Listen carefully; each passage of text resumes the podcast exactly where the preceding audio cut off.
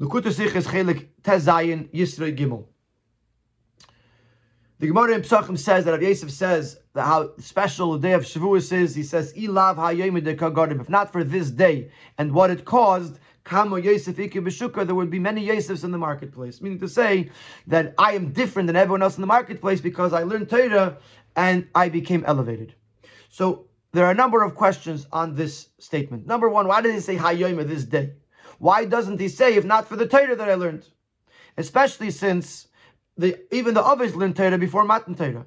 So why focus on the day of Matan Torah and not on the Teirah?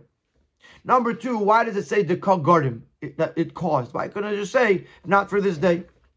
Another question is, why mention the name Yosef? I could say there's many people in the marketplace. Why does he mention the name Yosef? And number four, why does he mention B'shuka in the marketplace? Why does he say there's many other people that didn't learn Torah? Why does he have to mention the fact that they are in the marketplace? So the explanation is as follows. The difference between the Torah and Mitzvahs, so before Matan Torah and after Matan Torah, is that at Matan Torah, and when Hashem gave the Torah, the Yidden became a Mitzvah V'Oseh, they became commanded to do the Mitzvahs. What is the greatness of the Mitzvah of the, of the commandment? That because of the commandment, it is possible to make a change in the physical world. Now, there was a before Matan Torah when there was no commandment. It could affect the person, the person who does the mitzvah. But the object with which the mitzvah was done remained unchanged. And when the Eibishter gave the commandment, it is with the power of this commandment that it gave the person the ability to transform the physical object and turn it into a holy object, a mitzvah object. This actually explains why Avraham Avinu, when he wanted Eliezer to make a shvua, he said, uh, uh, place your hand under my hip, referring to the mila. Why did he have to use the mila as uh, as a, a holy object for the bris, for the for the for the for the promise? The explanation is because since everything that Avram did came from his own, not because of the commandment of Hashem, so therefore, therefore, uh, none of these objects actually retained any holiness. They remained mundane as they were beforehand. The only difference was the, the mitzvah of mila, which was commanded by Hashem. This gave Avram the power to, that, that, to transform his mila into something holy, and therefore that was the only object that remained to, to be used for the shvua.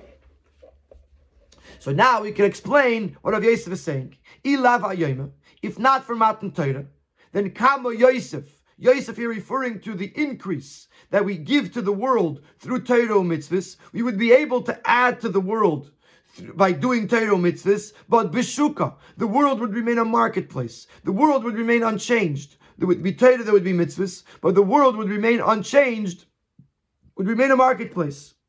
And it's because of HaYoyba, it's because of the day of Shavuos, that Uh, it became possible that the world should be transformed into a place of holiness and the objects in the world should be transformed into holy objects. This also explains why Rashi uses the word v'nisrei mamti. I learned Torah and I was became elevated. Where does Rashi get that from? So, but now we can understand what Rashi means by that. Because the change, the transformation that happens is not just in the world, it's also in the person that's learning. That when a person learns Torah after Matan Torah, because he was commanded to do so, the power of the commandment gives him the ability that he should become transformed, which is what Yosef says, V'nisrei mamti, I became elevated, I became changed, because I learned Torah after Matan Torah. And now we're going to explain the words Dikagorim. It says that this day caused it. Because the truth is, there's really two separate elements. One that we've been talking about till now, which is the transformation that happens when a Yid does a mitzvah. But on the day of Matan Torah, it created the concept of holy objects and unholy objects. It created the possibility that a person should be able to take an object and make it holy. It doesn't actually become holy until Matan, until he does the mitzvah. But the possibility that it could become holy, that happened on Shavuos. And that's why it says, that's why he says the Kogorim, it means to say the day of Matan Torah caused the ability for this transformation, which ultimately happens when the mitzvah gets done. Based on this concept, that there that that when the Torah gives a commandment, it creates a possibility. This will explain to us a teaching in the Mechilta. The Mechilta says that I would think that the mitzvah of Yetzias Mitzrayim begins on Rosh Chodesh. So it, the Pasuk tells me, it says, Bayoimahu, has to be on, on Erav Pesach. I would think you could start from the afternoon of Erav Pesach. It says the word Bavur, which is referring to the Pesach. Matzumar, that I could only fulfill the mitzvah of telling the story of Yetzias Mitzrayim when the matzah and the marr and the Pesach are on the table. So the, so the Mefarshim explain, since the commandment for Pesach, Matzah, Marr came on Rosh Chodesh, I would think that that's when I could start telling the story of Yetzias Mitzrayim. But we, we, don't, understand, we, we don't understand. Since Pesach, Matzah, Marr are part of the story, and they don't become applicable until Erev Pesach, so how can I start telling the story earlier on?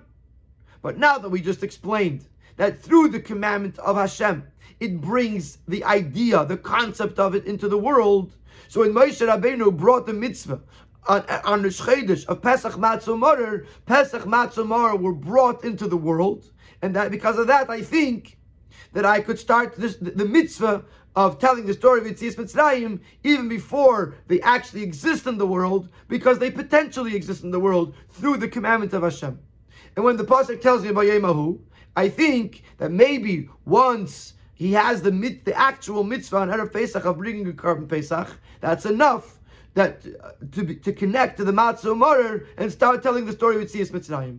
And therefore the Bechilta has to tell me that no, Bavur Zeh has to actually be on the table. And even the uh, and even the korban Pesach, you have to be able to eat it, which is on the night of Pesach. Only then could you have the mitzvah of telling the story of Yetzias Mitzrayim. But we see from here the, uh, the idea that the commandment create something in this world. And the commandment of Hashem actually makes a change in the physical world.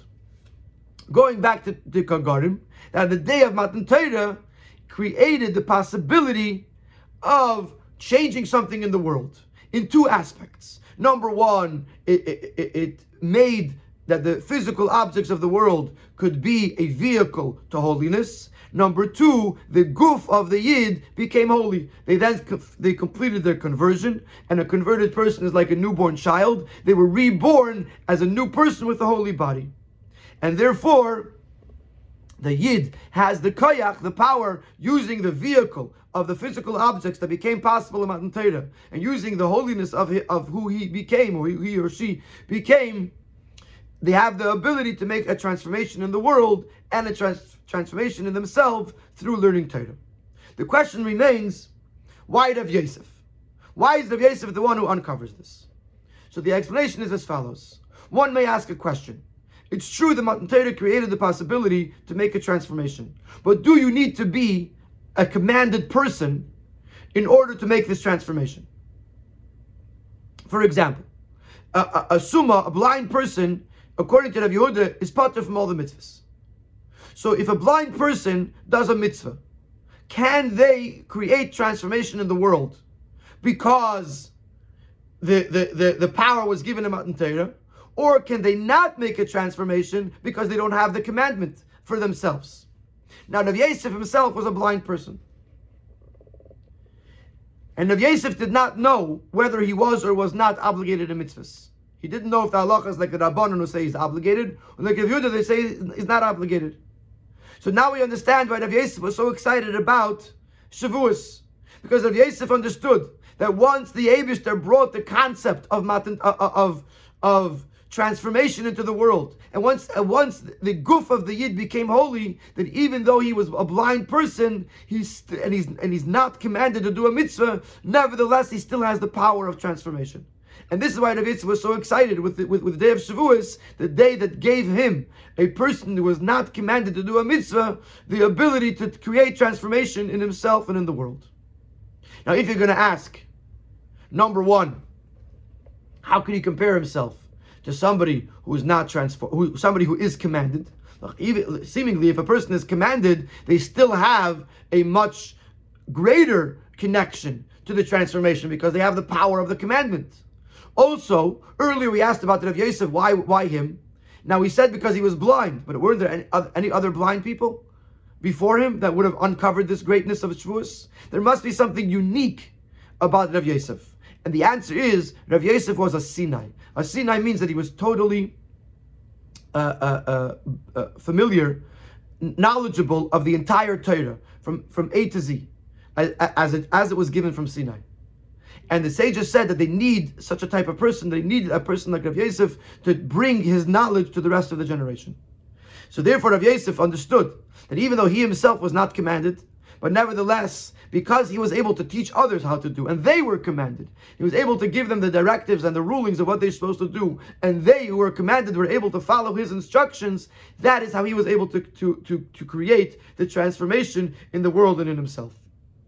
This is ultimately why Rav Yosef is the one to uncover the greatness of Shavuos, because on the one hand he was blind, so he did not have the commandment to fulfill any mitzvahs, possibly, according to Rabbi Yehuda. On the other hand, he was able to impact his generation through his knowledge. And because of Shavuos, when the Eibishter gave the, the created the possibility to create transformation in the in the world and gave each Yid a Guf Kodesh, a holy body, to be able to, to accomplish that change, Rav Yosef was able to appreciate that more than anyone else. The same concepts exist exist in Chassidus, that before Matan Torah, everything the Avos accomplished, the forefathers accomplished, was only in the higher worlds. And after Matan Torah, we're able to bring down that into, into the lower worlds in three levels. Number one, the fact that there's a potential to, to, to transform an object into a, into a mitzvah.